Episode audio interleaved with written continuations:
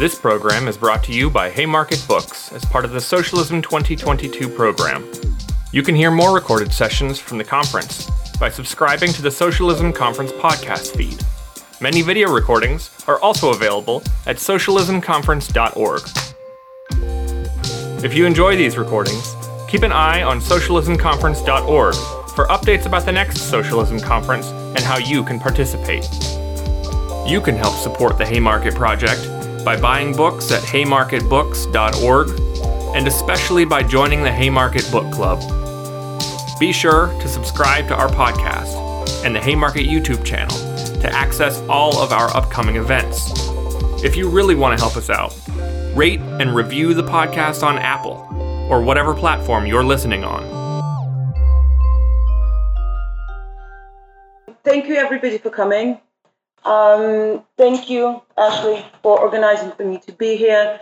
It is an honor and a privilege, and it is a deeply emotional visit, as you must imagine. Um, not least because uh, the war uh, is still ongoing. There is little end in sight. Uh, the reports of the horrors on, on, and the effects of this war are rolling out daily. And uh, also, at the times like this, when you need your comrades more than any other time, there are those in our ranks who doubt that Ukraine deserves help.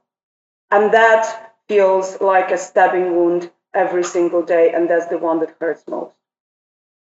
So I want to take us uh, into the discussions about, into this contemplations about what is imperialism today, what is going on in Ukraine, and what me, what solidarity and security and military concerns we need to be thinking about today, so that wars like this never have a place to be ever again. All discussions of real life crises uh, and uh, solidaristic responses to those crises, especially when talking about wars, must be rooted in the material and ideational reality of those crises and wars. I had an understanding when I got uh, self recruited into the international left movement that uh, one thing and one thing we all share in common, and that is the method that Marx and Engels left us with, that is historical materialism. And all of our understandings of the world around us need to be rooted in the specificities uh, of historic conditions that we're trying to understand. It is the method, it is not the theory, again. So, considering the amount of questions and statements that are floating around um, uh, that are as frequent as they are unhelpful, I want to start with an exercise of imagination. Imagine that we are not in the heart of world capitalism, but in a small country with economically small country, with a small military, economically, economically predatory ruling class, foreign debt dependency, and an ex colonizer across the border. An ex colonizer who you have historic and deeply problematic ties with, and who won't let go of a sense of superiority over your country, no entitlement to it and its resources. Imagine that the ex colonizer keeps telling you that you are not a nation, your language is made up, by the way, they all are, uh, your culture is fake, same goes here. Uh, they're all they're all fictions that we choose to perform daily, aren't they? Uh, so your culture is fake, and you are nothing. But it, but you are also a nothing that your ex-colonizer must have to himself. And the use of male gender here is deliberate. So this colonizer plays trade wars with you, cuts off gas supply, and bribes your politicians when all else fails. He invades. Once, he does. He gets away with it. And you talk and you try to appease, and he does it again, more brutally and violently this time. The land that fed you is being bombed. Your comrades are in the cellars, on the front line, in mass graves, in torture camps. Tens of millions of people are displaced, families torn, torn apart, lives lost and or transformed forever, and there is no end in sight. Where will you turn then? How do you defend yourself from missiles? I can tell you one thing that a peace banner won't do it. Failing to understand the need for military supplies and the need to seek military supplies from NATO member states, and protection of NATO is in itself a stance conditioned by inability and unwillingness to understand the lived reality of the international security disorder, nor the nature of the Russian invasion. I'm no fan of NATO, nor are my comrades. But where exactly are you supposed to turn? The, arm, the, uh, the supplies from Cuba are still on the horizon. No international solidaristic missile defense systems are en route. So until there is that option, we go for what is available. It is as plain as that. So the reality before us is as such. Russia launched a war of imperialistic genocidal aggression against Ukraine, which is now in its ninth year and the most violent and criminal it has been to date since February this year. It has been in the making since before the first invasion of March 2014, marked by the annexation of Crimea and the incursion of Donbass and everything that followed since. And it was not just Donbass, the south of Ukraine was also contested for quite some time, and we can talk about it later. Russia twists narratives of history, stages fake reportage, spits in the face of international law and institutions. Again, of course, it's not only Russia who's done it historically, but we are not talking about everybody else today. We are talking about Russia invading Ukraine. So let's leave whataboutism for a different day. In fact, it was uh, Russia who actually was supposed to protect Ukraine in case of aggression in exchange for Ukraine's nuclear disarmament. Uh, that was um, uh, stipulated in the Budapest Memorandum signed in 1994. Ukraine, when USSR fell apart, had the third largest nuclear arsenal in the world. And uh, it gave it up in exchange for security assurances and assurances from the countries who are helping it most today, which is United States and United Kingdom. So they're actually honoring their, their obligations, NATO status apart and the Russian Federation, who actually, instead of protecting Ukrainian borders and their sovereignty, invaded the country twice. China and France also offered some tentative assurance, but also uh, French diplomats have told Kravchuk, the president at the time of Ukraine, that he has been done by that agreement, and they were right. So by now, the war has rapidly escalated into a worldwide crisis that is set against the backdrop of economic recession and the cost of living crisis that has been lagging since 2008 and having been, have been exacerbated by the COVID-19 suppression approaches globally. It is fueling an energy crisis, food crisis, and riots in a number of countries, and we've only seen the beginning of it. The threat of the World War III is still on the table, as is the nuclear uh, catastrophe. And as far as I understand the situation, it is more likely to come from the Zaporizhia nuclear power plant than it is from the use of nuclear weapons. Putin is all sorts of things, but he's not crazy. He has his own logic, and we need to understand that. He knows that should Russia use any form of nuclear weapons, the response from NATO will annihilate Russia much faster before he can spit uh, into the face of another diplomat. Uh, what we have seen also in this war, that again is in its ninth, ninth year, that appeasement doesn't, didn't, and will not work. It doesn't work with narcissistic abusers. It will not work with Putin. It never worked with dictators. It simply does not work. This war is as much as about consolidation of power in Russia as it is about imperialistic land and resource grab. Uh, and a lot of the uh, insane TV um, uh, coverage that is being produced in Russia is done primarily for domestic consumption. They are manufacturing, legitimizing myths for further oppression of Russian workers. If we want to be solidaristic with them, then we need to get make sure that Putin's regime falls. Because this war is not led by Russia, but by Russian regime and those who have fallen for its indoctrination. There are serious internet, there are serious security questions about international security architecture that arise from this war, which many on the left are not comfortable have, uh, are, are not are not comfortable having practicable solutions to. But material reality is a stubborn thing, and it must be reckoned with. How did we end up in this mess? So this is where we are. How did we end up here? Um, what does it tell us about the nature of, of contemporary imperialism?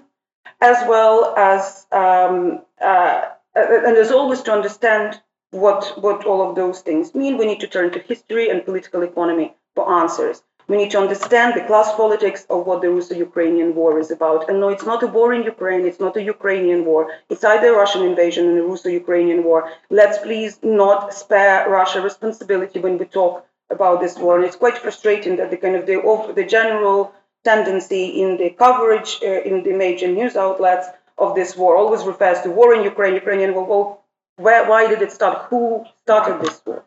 Let's name the aggressor. So we're going to a historical materialism, so here we go.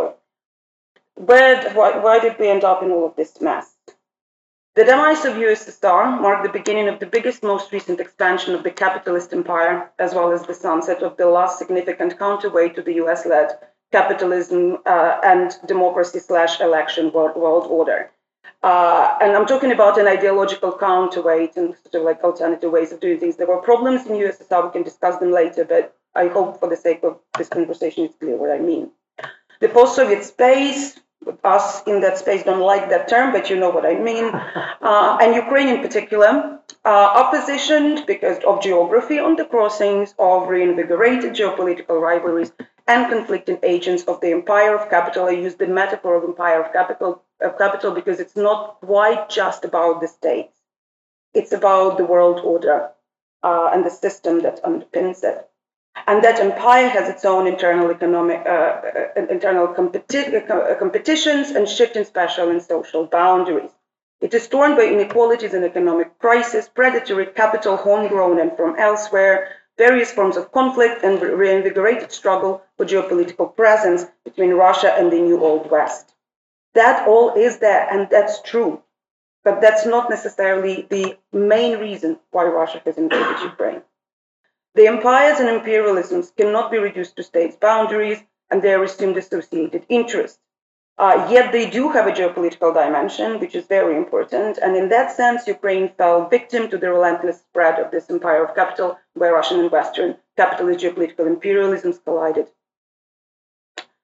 That empire of capital spreads with historic and deliberate unevenness, as we also are quite familiar with, and that involves politics and geopolitics and economic uh, and social relations and produces geographies of dependencies, extraction, and exploitation with a dimension of militarism, as we see as a kind of ultimate form of coercion into uh, being controlled. Imperialism in the 21st century must therefore be seen as a, as a combination of geopolitical and economic imperialisms, which are more than one and they are competing, yet ideologically they remain capitalist to the bone. Russia is not an ideological counterweight to the United States. Quite a few people have uh, have not read the news when uh, USSR fell apart somehow. And they haven't been following what was happening in Russia. It's a horrendous predatory capitalist state that is the biggest enemy of its own workers. And I will come to that in a minute. So, as the states compete in the process uh, in this uh, capitalist uh, empire system, they compete uh, with or via imperialisms in the global capitalist systems, and they too become transformed in that process, as did Russia, and they reproduce it by assuming increasingly expressive capitalistic forms.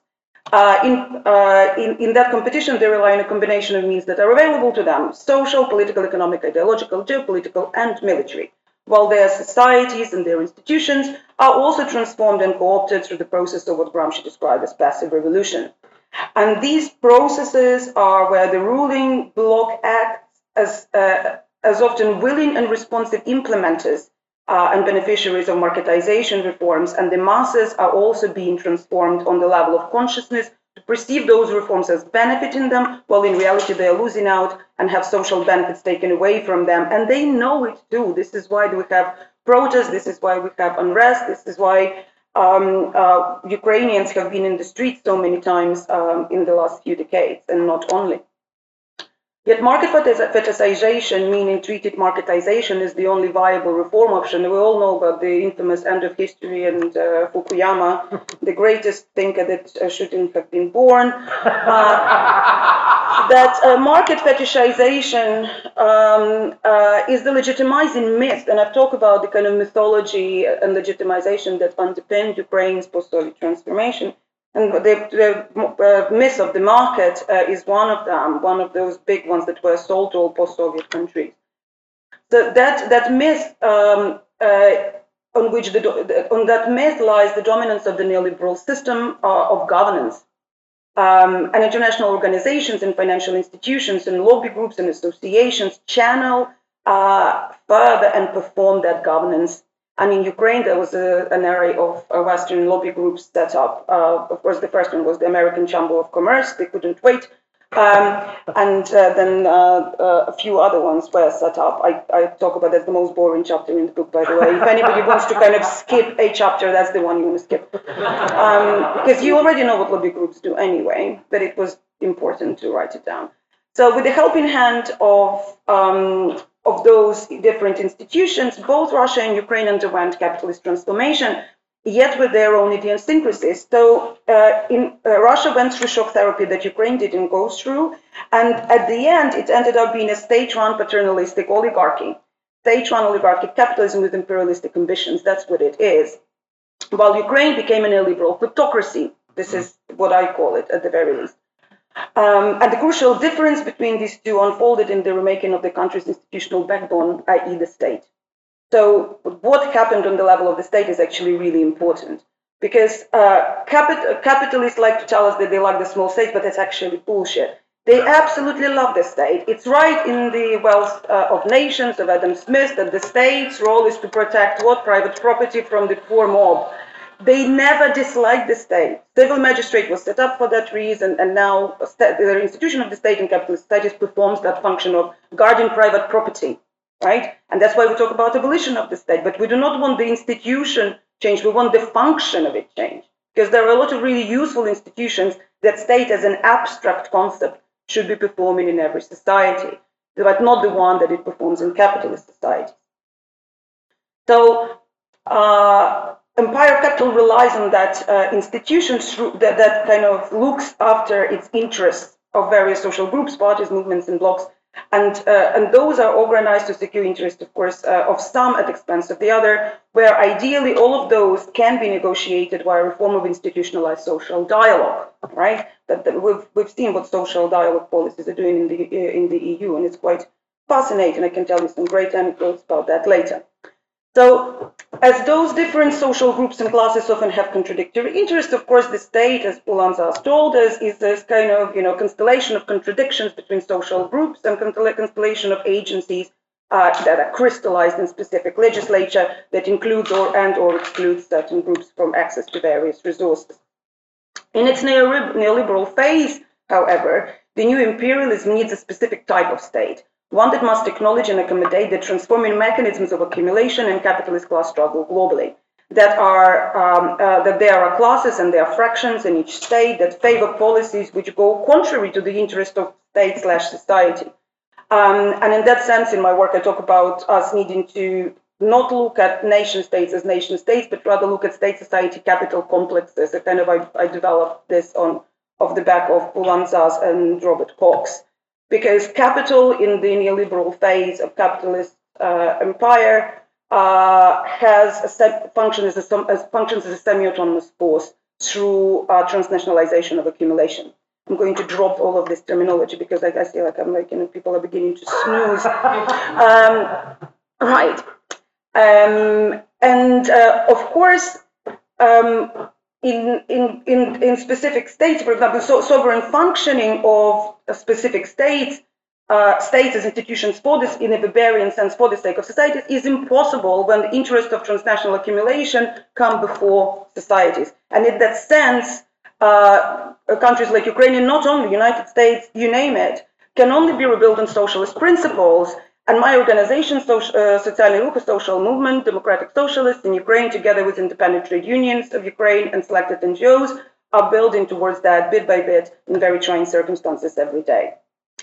So back to Ukraine. Ukraine's integration into the global capitalist economy meant abandoning planned economy because it's a horrible thing to plan, even though everybody does it absolutely all the time because otherwise markets don't work.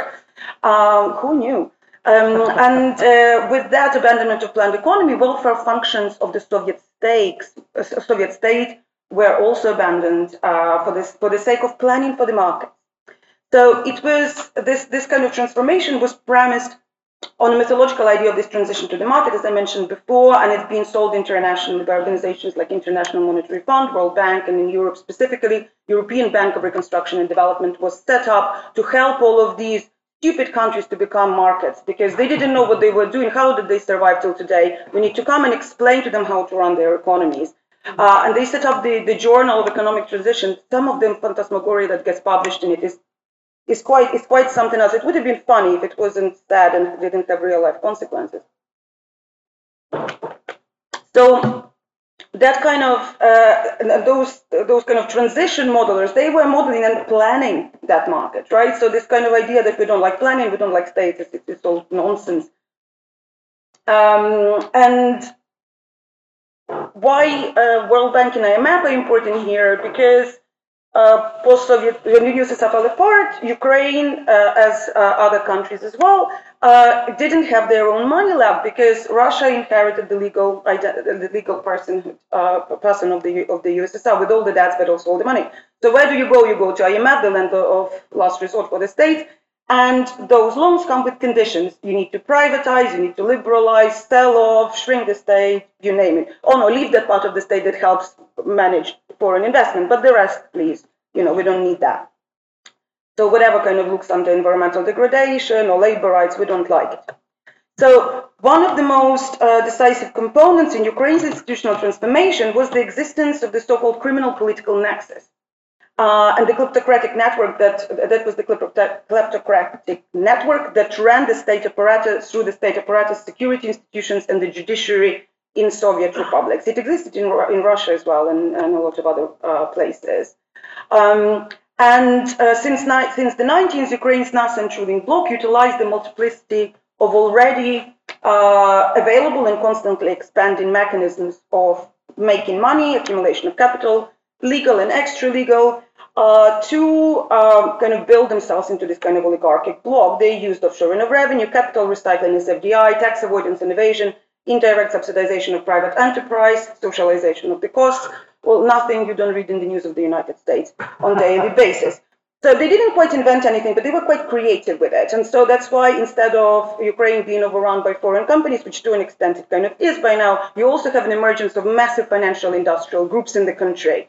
Uh, and that I discuss in my work why, how and why that happened. And I'm going to kind of spare you all of the detail of it because it's just becoming a bit more technical, but I'm, I'm happy to answer any questions. But what emerged as a result, uh, there was there was a bit of a power shift in that criminal political nexus. So in Ukraine, with, with Yanukovych, that kind of uh, uh criminal slash uh, all, criminal slash oligarchs went into power themselves. They became MPs, they organized political parties, and they seized power. And like in a sense, there was like strong consolidation and concentration of power uh, under Yanukovych regimes and uh, uh, Yanukovych regime, and then and then that kind of pyramid of power that he's constructed with his so-called Donetsk family, because uh, their capital was from the industrial region from of Donetsk.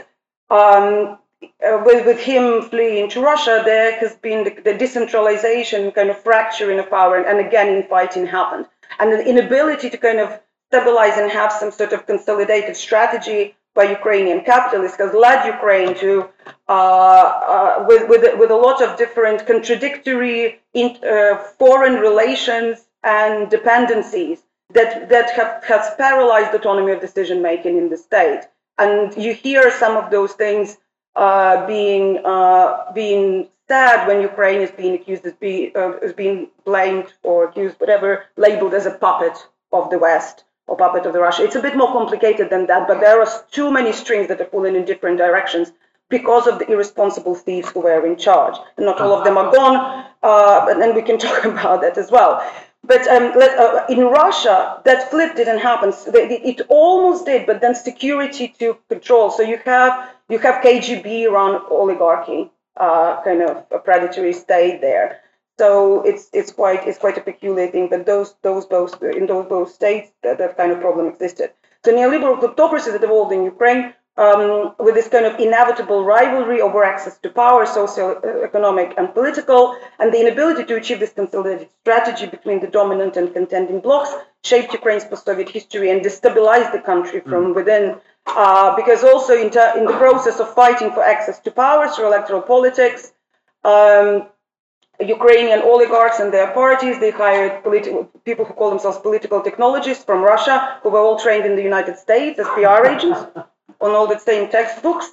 on the kind of you know divide and conquer, conquer electoral politics. So you identify which constituency you can win, where you can kind of have more support, and uh, and people who don't support you don't focus on them, and it's the whole kind of divide and conquer politics. And so all of these kind of narratives about there being two Ukraines and somebody wanted to be part of the East and somebody wanted to be part of the West uh, became a self-fulfilling prophecy, prophecy, that has been manufactured through irresponsible electoral politics, the creation of the other within the country. It was those asshole oligarchs who've done it because they were they were pitching people against each other, and they have created this kind of breeding ground for civil confrontation becoming possible in the uh, late 2013, early 2014. And we can talk about that later. But public frustration led to numerous protests through the years, the biggest of which you are familiar to you as the Orange Revolution or Maidan 1, or the, and the Revolution of Dignity or Maidan 2. Um, Maidan uh, is, is square.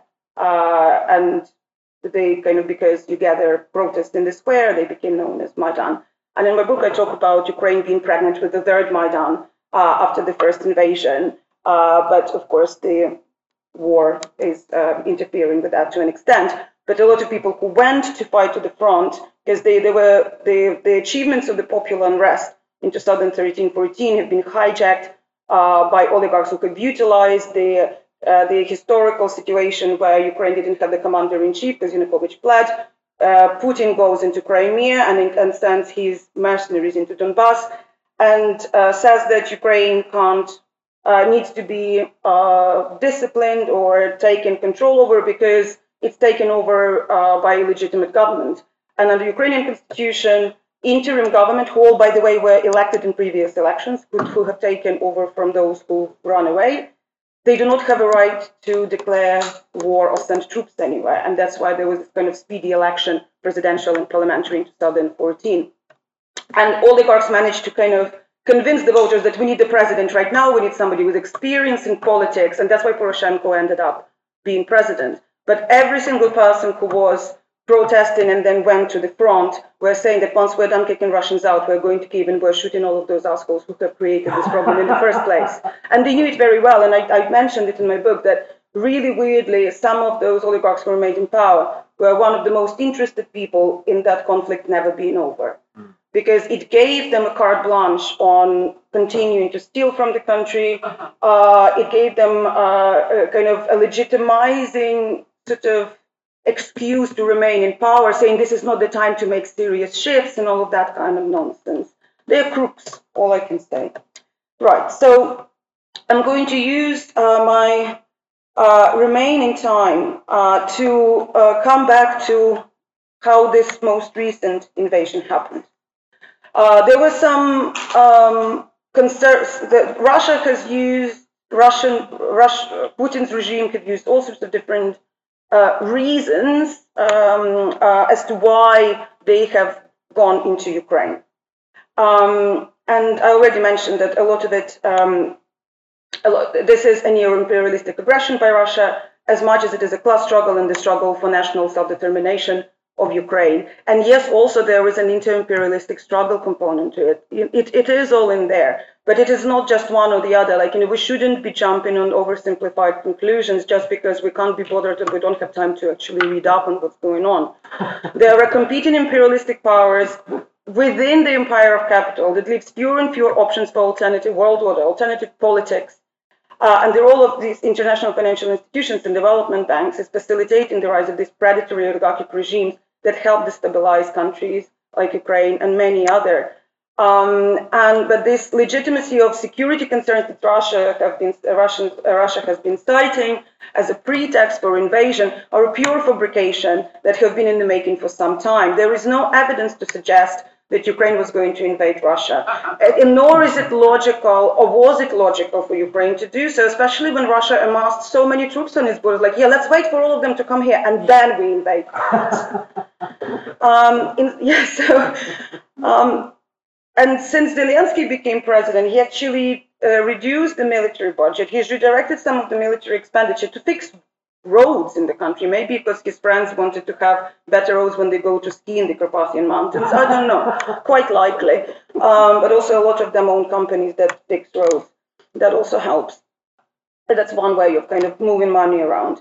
So we need to remember that Russia invaded Ukraine eight years ago, and uh, well, now almost uh, eight and a half years ago. But all, what Russia has been infiltrating local population and sending sleeper agents in preparation for Ruski Mir and Novorossiya project, uh, setting up Russian TV propaganda channels and political technologies who have been fabricating the narrative that negates Ukraine's national linguistic and cultural identity as separate from Russia for decades.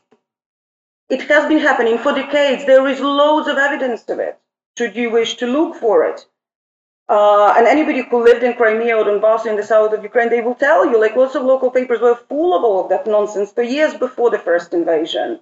They were, they were like, and there were journalists who were writing about it, like uh, Vitaly Portnikov, uh, uh, and, uh, and and people were thinking that he's just, you know, kind of a bit off with the fair. He's like dramatizing things. Oh no! When people, but one thing we're learning from this war, when people are promising to, threatening to invade you, you need to take them seriously. Um, so Russia, of course, may have some concerns as to, uh, as they do say, that they are losing control over and access to Ukraine's economy and the Black Sea deep water port, of uh, Sevastopol. Well, they had till 2014 access to that port. So what's your problem, people? Uh, but also, it's not in your country, so chill out. Um, but those neo-imperialistic concerns, they are not security concerns. Ukraine was not threatening Russia. It, they, they, were, they were not concerns, they were entitlements. Mm-hmm. This is what we need to understand. Oh, Russia, or oh, Russia feels offended, they feel sensitive. I, I honestly do not care. I am sorry, somebody is punching me in the face and I need to think about their feelings. How, what? This is, this is absolutely sort of rape culture apologism. Mm-hmm. Russian imperialist strategy today incorporates the elements of Russian Empire that was contemporary of the time of Lenin and the Russian revolutions. There were many in the Russian Empire, including socialist revolution in Ukraine. All of those Bolsheviks have killed after they've lured them into an alliance, and we can again talk about that later. There were people who wanted Ukraine to be a socialist republic, separate yet in the union with Russia, because they understood what cultural and linguistic imperialism are. And they have not disappeared through Soviet times.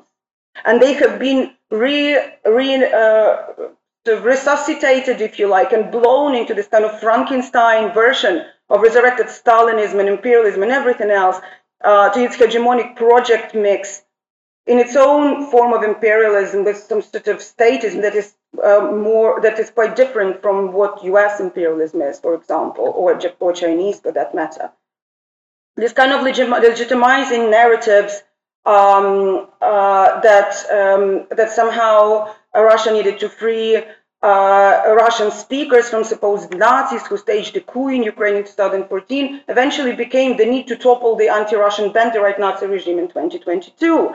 Should the special operation, so to speak, have gone to plan, which is hard to imagine as few in Ukraine want to live under Russian occupation, besides a tiny minority of sleepers and sympathizers of Ruski Mir, the could have been conducted by purging the state administration, the army, active and activist networks, rewriting history books, and de-educating all to love Russia, eradicating all to love Russia forcefully, uh, as, as Russia is the savior uh, of Ukrainians. But that was not to be because resistance was too strong and too staunch, despite the, a lot of Western uh, powers who are helping now sitting there and waiting, like how long they can wait out to not help and then kind of settle for it.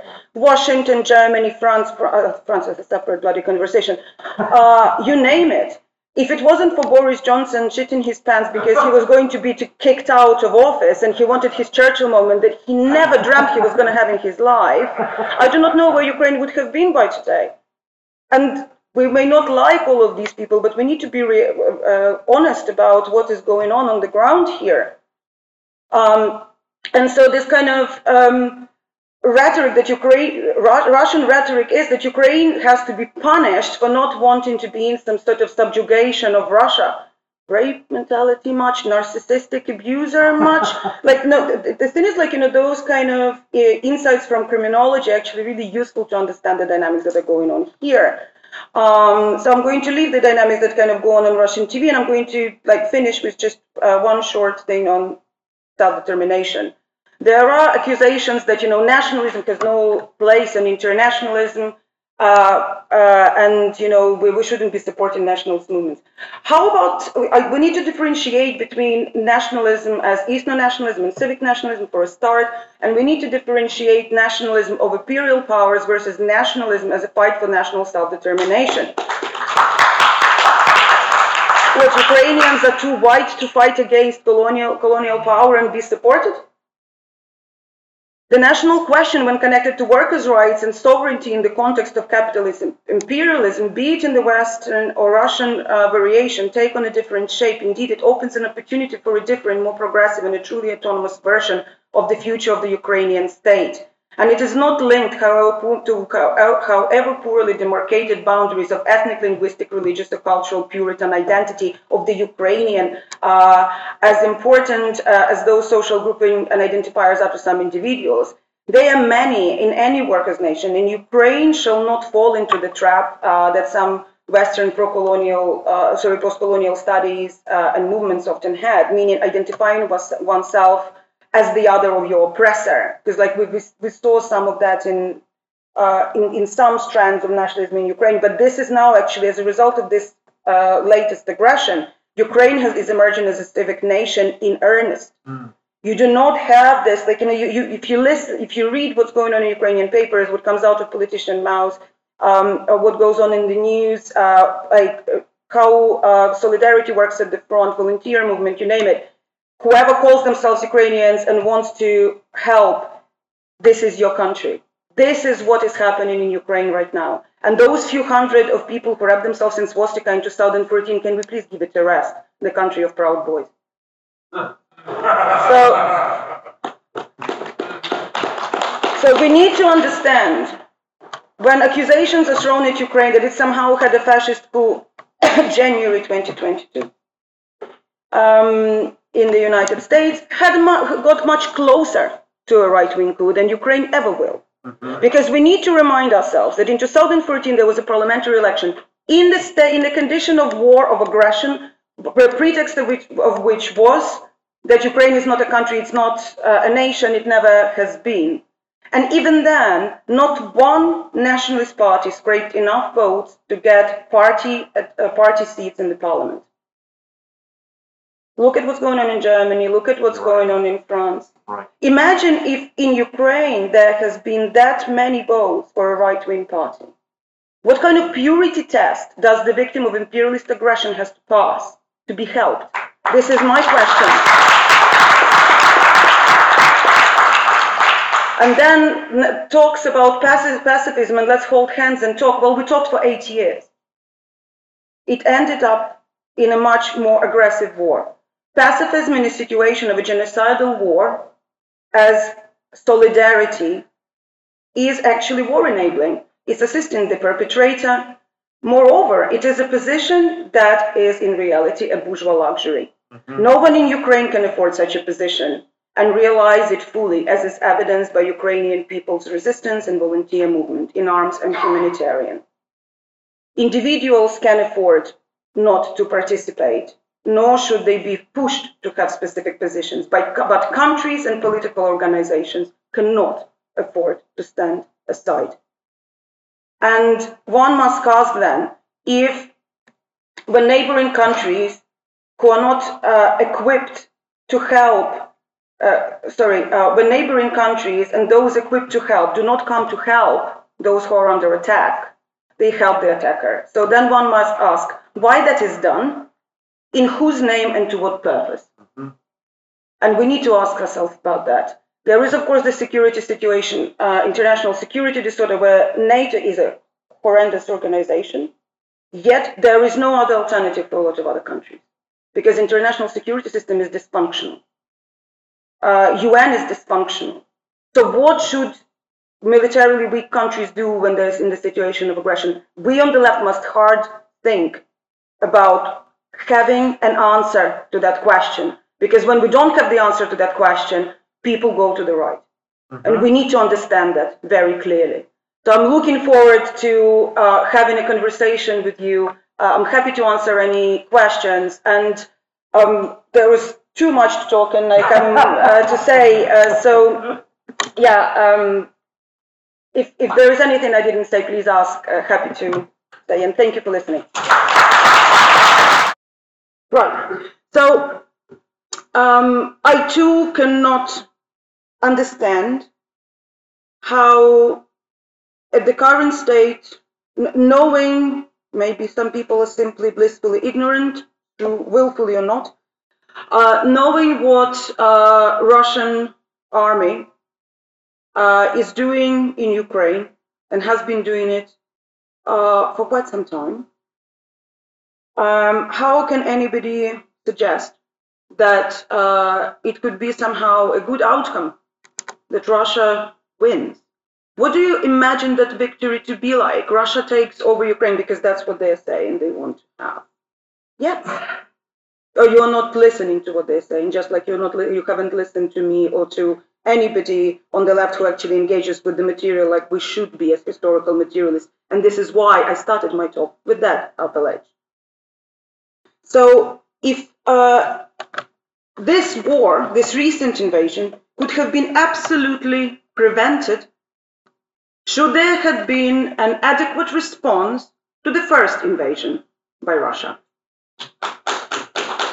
And in that sense, and that's why I mentioned that, you know, Russia, Putin got involved. And again, this is not the first time that Putin's regime has violated international borders. He's been baiting international organizations for a very long time. Mind you, and I also mentioned it before, Putin's regime is not the first one that spat into the face of international law, nor abused UN Security Council veto powers. And yes, we're in the United States, so you know, you're quite familiar with what the United States government does with all of those. And it is exactly that kind of sense of impunity and not giving an F uh, that United States and Britain and France and, and others have treated and uh, used and abused their uh, privileges of a hierarchical structure of the of the United Nations and uh, their military advantages and all sorts of stuff. That kind of that gets thrown back into their face at the UN security meetings by Russia all the time. And they kind of do have a point, you know, like all the kind of horrors of war aside. Because if we have, and this is why I refer to international security order as a disorder, before we have a functioning international security order, we will have these, to put it uh, in a very English way, aberrations. And we need to fix the broken international security order, and we need to, and it needs international, the UN should it remain, should be horizontalized. The uh, veto powers and permanent security members should cease to exist as an institution. Because we cannot have a couple of countries basically deciding how the rest are going to live and then not expect some sort of abuses to happen there. It was designed like that, intentionally, and that needs to go away. But that is a long term plan that we all should be working towards internationally together. But Ukrainians who are right now on the front line or sitting in the cellars do not have a luxury to wait 50 years. I will have you know. And so they take weapons from wherever they come. So we need to differentiate. I'm going to combine my responses kind of to different questions together and some kind of more separate. So we need to differentiate about the, uh, we need to differentiate responses we have to these questions of international security ad bellum and in bello. In 2013, we could have been having these conversations about Ukraine and Russia quite leisurely. In 2014, less so. Between 2015 and uh, February of this year, after ceasefire was agreed, me and my organization in Ukraine uh, we were advocating negotiating path. As soon as uh, people stopped killing each other, yes, we're not happy about Crimea being annexed, and that referendum was faked and staged, and it's ridiculous. Some constituencies had 120% votes. Come on, give me a break. and a bunch of people left, and there were people, and there were people with rifles in voting booths. What kind of? Oh, Jesus Christ. Uh, yeah, and if, if some Russians who decided to retire in Crimea uh, and Ukraine allowed them to do so, uh, decided that they're going to put up their flag there and say it's Russia now, then uh, pack your bags and go back to Russia because you're in a foreign country now. And you are completely abusing the generosity and the hospitality. So in uh, so in, in terms of these kind of, we thought that, you know, as soon as people are not shooting each other, it's horrible, it's imperfect. Uh, these uh, governments, administrations, proxies of uh, Russia in Donbass uh, are horrific. And if any uh, any of those who are defending them as some sort of people's republics actually bothered to read what uh, and learn what they were doing to people and workers in those republics, you probably wouldn't be advocating for them because there is plenty of evidence speaking about what to read. East Human Rights Group and the Center for Civic Liberties have been documenting what has been going on in the occupied territories between 2004 since the moment of invasion uh, of Crimea and until right now. And there are plenty of reports of workers' rights abuses, persecution, kidnapping, harassment, torture, and worse. Since the most recent invasion, now these LNR and DNR authorities are hunting, hounding males of the population of those republics, forced throwing them into the front no, no proper training, half the time without weapons, they're just being thrown under the tanks. This, if you're advocating for Russia to win, this is what you are supporting. And you need to understand that. You need to understand that. 600,000 plus children, this is what Russia just admits. They have kidnapped from occupied territories, forced moved to Russia, and they are being now adopted in welcoming Russian families to make them into Russians. This is the definition of genocide. This is what's going to happen to every human being in those republics. Torture camps, concentration camps, filtration, rape. That's what you are supporting. And I cannot understand what has died inside you to, for you to be okay with that. So, in terms of what needs to happen, like, you know, of course Ukraine cannot win if you forget forfeit it. Today, a lot of leaders, German leader direct, German finance minister directly said it into the face of Ukraine's ambassador on the day of the invasion that there is no point helping you in two days, it will be over and we'll get used to the new state of things. Some of the uh, Americans, uh, American uh, politicians, uh, I can tell you in private conversations that I've been involved in some calls with around my uh, campaign to uh, cancel Ukraine's foreign debt has mentioned that uh, look, you a bunch of Ukrainian uh, activists, uh, so, uh, Ukrainian NGO workers, and the finance ministry debt workers uh, on the call, and we were trying to kind of decide what kind of campaign to have. And uh, the American, oh, fuck it, I'll tell you. So um, Natalia Jaresko, who's the ex-finance minister of Ukraine, and she's in Puerto Rico now, as far as I, if I remember correctly she said, look, you have to stop being timid. You have to understand every day politicians in Washington wake up, they go, oh, Ukraine is still standing. Nobody expected it to be. Mm. And that's why the response uh, in terms of uh, aid, especially military aid, has been so slow in the first weeks of the invasion. Because if Ukrainians didn't put up a fight and thousands of Kievans have died because Russians were inside Kiev, People with Molotovs were stopping tanks. And at some point in March, before Johnson went after Russia withdrew its troops from the north, and the horrors of Bucha were known. Mm-hmm. Before that, US and uh, Germany and um, uh, Britain advised Zelensky to leave Kiev because it was a lost battle for them and go and set up in Lviv. And it was because of popular resistance of people in Kiev region, of territorial defense units, of cooperation between uh, of uh, dwellers in occupied areas who lost their lives and were tortured, who were given away positions of the Russians to the military. It was because of them that Kiev wasn't lost. That rubbish story that was run last week, I think, about how, oh, Johnson arrived and convinced Zelensky. We, do we remember what was happening then?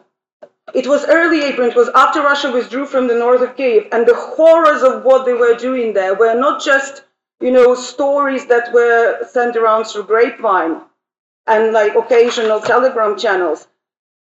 All the reporters and politicians poured in there, and the outrage of Ukrainian population has peaked to the point where should Zelensky have conceded and signed off some of the Ukrainian territory in some sort of agreement, he would have been the first one to have been slaughtered. And that would have been people's war against Russia at that point. Mm-hmm. The reason Zelensky didn't leave in the first instance, he's like this war hero and all of that kind of stuff. You know, everybody remembers this. I don't need uh, a ride, I need ammo. Well, he knew that should he have left, there wouldn't have been one spot on this planet where Ukrainians wouldn't have found him and made him pay for that. So I do not know what happened in his head and what has made him make the decision that he did. I know that uh, from our recent mission, recent visit of Ukraine, so, excuse me, Solidarity Campaign to Kiev, and meeting with some MPs who are of progressive inclination, they said that uh, actually Zelensky's administration were a bit on the fence, and uh, rather, uh, rather parliamentaries said we're not going anywhere. This is going to be the death of the country and the death of us. We have to stay here. And so, for the first time, ironically enough, Ukraine has fully representative political class. Like, so Ukraine's political will, the people in charge are representing what, are doing what the people want them to be doing, at least in terms of the uh, kind of military strategy. So, we need to understand that. Because if you cannot fight for your self determination when you don't have a country to stand on. Because the, the way, you know, it's not, NATO is all kind of good and jolly. Why, why is Russia not invading Finland right now? Finland's joining NATO. Yeah. Why has it not invaded the Baltic countries? Or Poland, like, you know, Kaliningrad and, you know, Germany and uh, Poland are all encircling poor Kaliningrad, which is Königsberg, by the way. So it's it's such nonsensical joke that it's, it's not even worth talking about. But we have to, and you know, we have to re- respect and respond to things. But this whole thing about like this NATO, it absolutely makes no sense. On top of all of this, it's in the statute of NATO that no country in the state of territorial dispute can ever become a member because it's a risk to everybody. Ukraine was already invaded in February this year. So it's just it makes no bloody sense. I, understand that people inside Russia who who watch a lot of um, uh, Russian TV are buying this, but it's it's kind of frankly a bit embarrassing to be buying this here. Um, in terms of sanctions, it's a very controversial thing because on the one hand, of course, certain uh, punishment and retribution and uh, you know uh, uh, what is it, reparations and all of that kind of stuff needs to happen. So there are a couple of things here. Can I get my water, please? Um, I do think that you know the indiscriminate nature, to an extent, of sanctions has very problematic and uneven effects. Uh, and in that sense, I I emphasize with the point that they do not quite deliver the necessary results, but also disproportionately harm some of the most vulnerable people in Russia. And in that sense, I think, the, I think the sanctions could have been useful and helpful should they have been based not on the level of certain sectors or states, but rather class based. Why are all the Russian oligarchs in Mediterranean and in Florida on their big yachts and in their mansions? Arrest their assets. Arrest and actually liquidify and send them and uh, buy humanitarian aid to Ukraine with that money. Oh, no, we can't do that though, can we? Because if we go, if we will violate contractual law and that law and that law, and that sets a horrible precedent uh, for going after all oligarchs who are the culprits of all of this mess. And I'm talking about international, uh, global oligarchy, including American and British and the rest of it. You know, again, the mechanisms through which oligarchy can become it's what it is were created by British Empire and you know and Americans and, and you name it. You know, it wasn't something that post-Soviet states invented, um, right? So, so those kind of sanctions I would support. Other kind of sanctions, I have to say, you know, depending on what specifically we're talking about, I think some of them could be actually useful, but the way that it's kind of being done, I also understand that like it creates a lot of kind of unhelpful effects.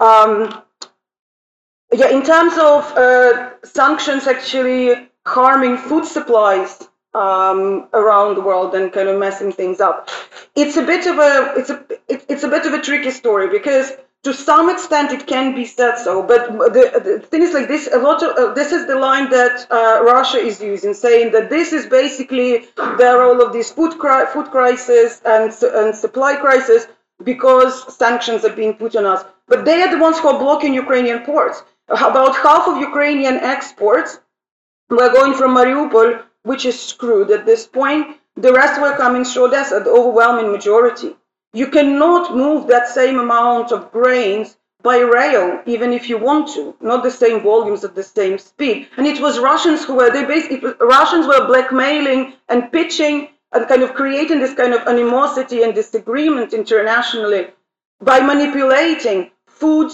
manipulating gas supplies. They are burning tens of millions of bucks worth of gas, just burning, just so they don't send it to Europe. The, uh, the environmental impacts don't even get me started right? So we need to understand kind of that it's it's not always necessarily what it seems kind of on the on the surface. Um, right. So I think this is kind of kind of the bigger questions. I sort of I think I've addressed quick a couple of quick ones. Um, uh, da, da, da, da, da. Yeah, the in terms in terms of what what to read, uh, I think it probably would be a good idea to to sort of maybe send an email around or something like that. But um, I think, uh, yeah, the, uh, the, a list of Anglophone North American based, I think you can you can do yourself. In terms of uh, Ukraine based, um, a kind of international but kind of Ukrainian voices, that's the Commons oh. Journal.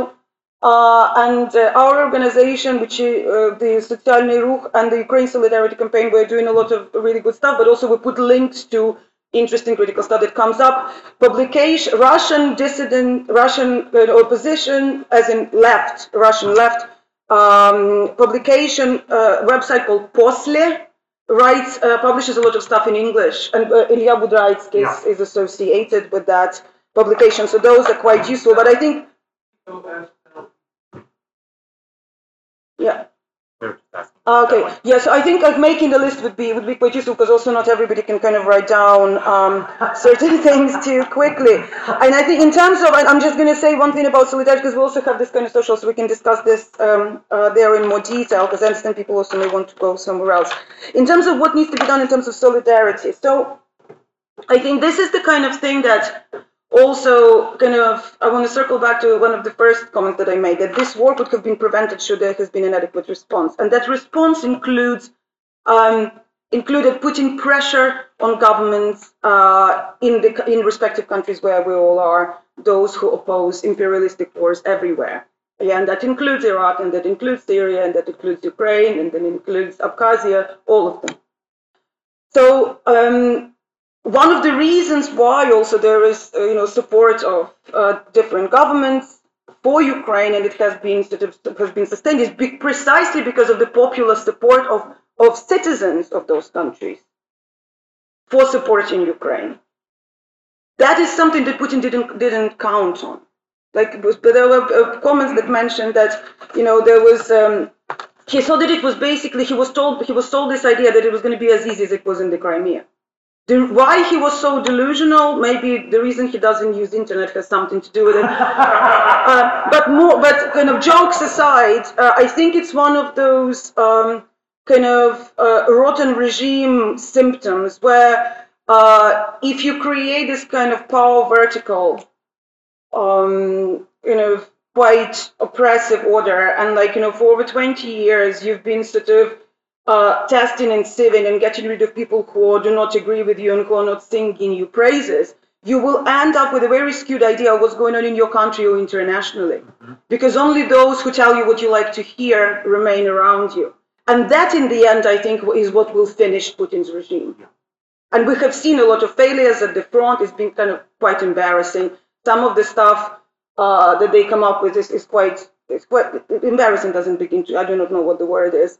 But like one of the recent gaps was when there was an inspection of International Energy, uh, uh, Atomic Energy Agency at the nuclear power plant in Zaporizhia. Some uh, sociologist slash, slash uh, entertainer uh, in a shiny Italian suit was explaining to all of these scientists that uh, the missile that, that that's kind of stuck in the in the earth next to the power plant that looks like it came from occupied area. It's actually when it flies, when it hits there, as it turns 180 degrees, and that's what that's how it ends up sitting.